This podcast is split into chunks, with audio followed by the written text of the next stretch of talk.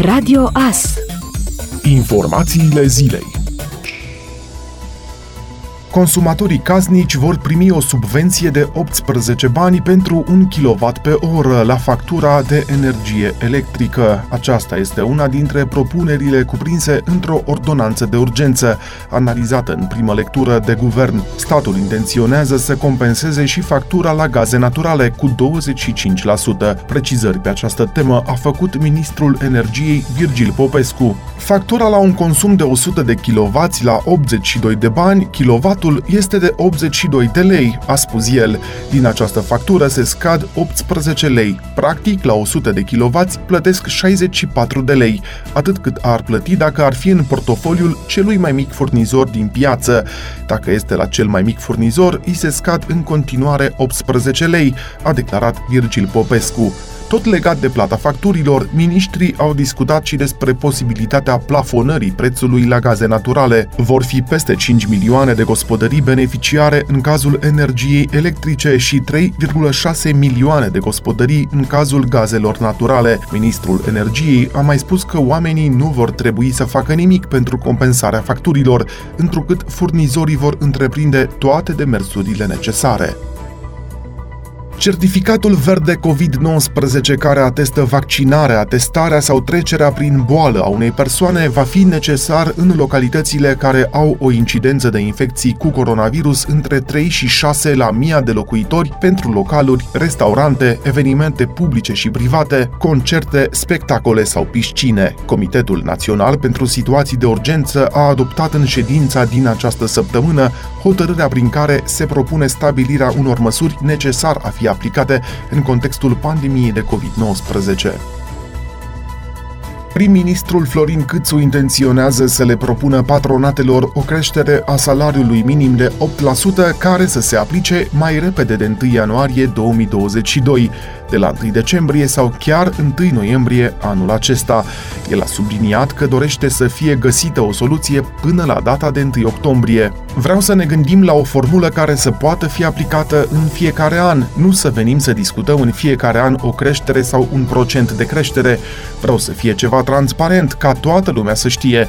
Ceea ce e bine anul acesta este că discutăm acum, nu pe 25-26 decembrie, a mai spus prim-ministrul.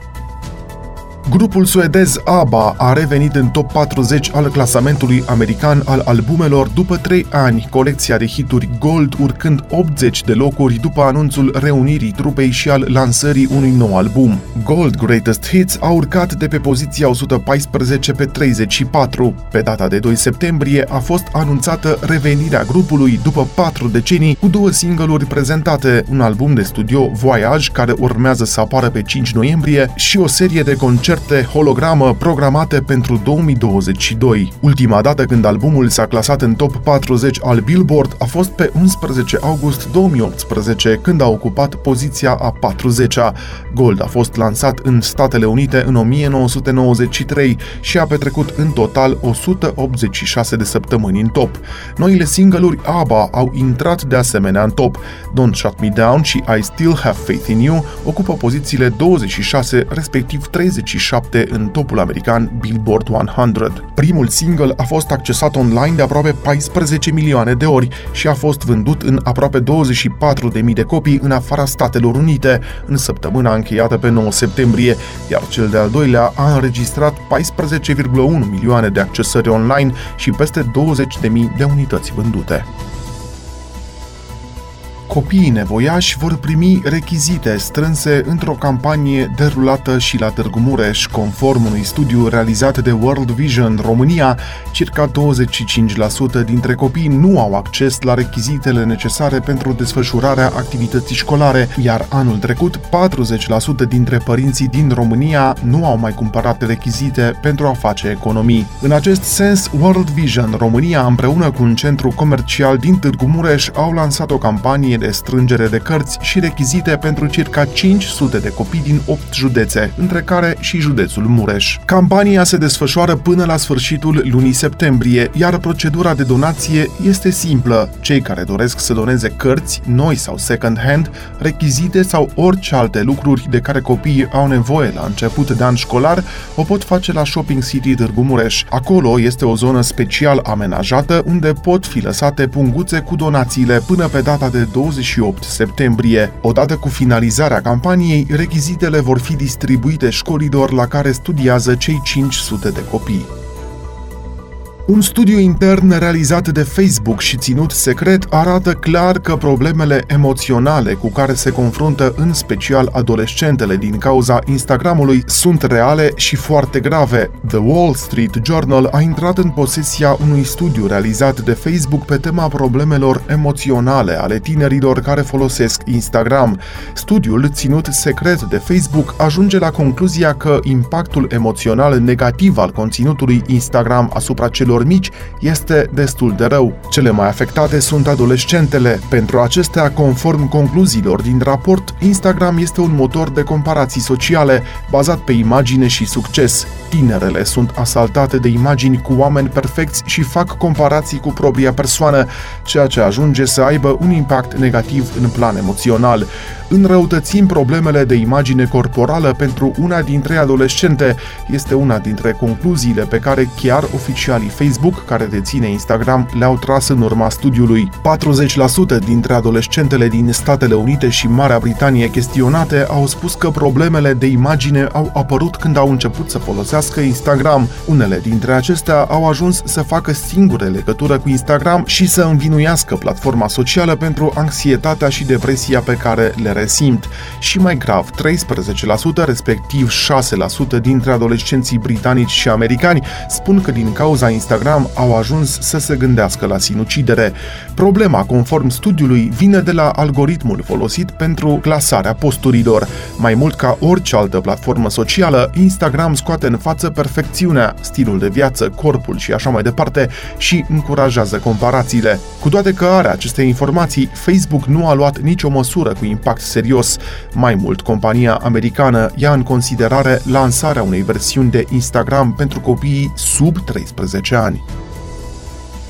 Valul de scumpiri continuă, va crește și prețul apei îmbuteliate, iar majorarea va fi de cel puțin 20%, a declarat George Ristea, președintele Asociației Producătorilor din Industria Apei. Potrivit reprezentantului Apia, apa de izvor îmbuteliată se va scumpi din cauza noilor prețuri la energie, ambalaje și combustibili, precum și a presiunii cursului de leu euro în urma investițiilor realizate în producție. În prezent are loc o recalibrare echilibrare a nivelului de preț, astfel încât o parte din costurile suplimentare va fi transferată către clienții finali, spune Apia într-un comunicat. Producătorii de apă de izvor susțin că plătesc facturi de energie electrică cu 90% mai mari față de 2020. Prețul combustibililor s-a majorat cu aproximativ 20% și, în plus, a crescut cu aproape 50% prețul ambalajelor. De asemenea, producătorii susțin că resimt și presiunea cursului de schimb leu-euro, din cauza investițiilor majore realizate în ultimul timp, evoluția acestuia reprezentând o permanentă îngrijorare. Guvernul a luat noi decizii în ceea ce îi privește pe românii care nu merg la muncă, deși sunt apți. Beneficiarii de ajutor social vor fi obligați să treacă mai des pe la agențiile de ocupare a forței de muncă, iar cei care își găsesc serviciu vor primi în continuare și venitul minim garantat de stat pentru o perioadă de șase luni. În schimb, cine nu găsește de lucru pentru că nu știe carte, va fi trimis la școală. Autoritățile spun că 5.000 de oameni pot intra în programul programul A doua șansă. Cei care locuiesc departe de școli vor primi 500 de lei pe semestru pentru transport, iar cei care refuză să învețe carte pierd ajutorul social. Pentru a-i stimula pe beneficiarii de ajutor social să meargă la muncă, guvernul le garantează că vor continua să primească sprijinul financiar încă șase luni după ce se angajează, însă cu o condiție. Contractul trebuie să fie pe minimum 24 de luni. Cei care își dau demisia trebuie însă să returneze banii. Pe de altă parte, guvernul a decis extinderea categoriei NEET, unde se încadrează tinerii care nu muncesc și care nu urmează un curs de pregătire. Aici se încadrau persoanele cu vârsta cuprinsă între 16 și 25 de ani. De acum, limita crește la 30 de ani. Acești tineri pot beneficia de măsuri speciale, finanțate din bugetul asigurărilor de șomaj. Organizatorii Untold anunță că în urma festivalului care a avut loc în perioada 9-12 septembrie, peste 35 de milioane de euro au rămas în Cluj-Napoca. Din cei peste 265.000 de participanți câți au fost în acest an în toate cele patru zile, unii dintre ei mai pot fi văzuți încă pe străzile orașului Cluj-Napoca. Organizatorii estimează că din totalul participanților, 25% sunt din județul Cluj, 15% din străinătate, iar restul de 60% venind din toată România. Și anul acesta au fost prezenți participanți din peste 100 de țări, ca Germania, Franța, Marea Britanie, Polonia, Ungaria, Italia, Israel și Statele Unite, până la țări exotice cum ar fi Argentina, Japonia sau Brazilia. La o primă estimare din cei peste 265.000 de participanți, cei 200.000 veniți din afara Clujului au cheltuit fiecare, în medie, în cele patru zile, cel puțin 175 de euro pe cazare, transport, restaurante, terase, cumpărături și așa mai departe. La un calcul simplu, acest lucru înseamnă o infuzie de capital în comunitatea clujeană de peste 30 35 de milioane de euro, se arată într-un comunicat trimis de organizatori. Potrivit acestora, banii se vor regăsi apoi în impozite și taxe locale, dar și în încasări pentru businessurile locale sau pentru oamenii care au profitat de numărul mare de turiști prezenți, punându-și apartamentele sau casele la închiriat. România a rămas anul trecut pe ultimul loc în Uniunea Europeană în funcție de cheltuielile guvernamentale pentru cercetare-dezvoltare, arată datele Eurostat. În plus, aceste cheltuieli au scăzut față de 2019 atât ca sumă pe cap de locuitor, cât și ca procent din PIB. România a alocat 14,8 euro pe cap de locuitor pentru cercetare-dezvoltare, cea mai mică sumă din 2012 încoace, când a alocat 14,3 euro per per capita. Spre comparație, în 2019, România alocase 22,1 euro per capita pentru cercetare și dezvoltare. La coada clasamentului s-au situat și Bulgaria cu 21 de euro per capita și Ungaria cu 39 de euro. Cheltuielile pentru activități de cercetare-dezvoltare în România au avut anul trecut o pondere de doar 0,13% în PIB-ul României. Acesta este cel mai mic procent al ultimilor cel puțin 16 15 ani, baza de date a Eurostat începând în 2004. Ați ascultat informațiile zilei. Rămâneți pe frecvența Radio Astărnăveni.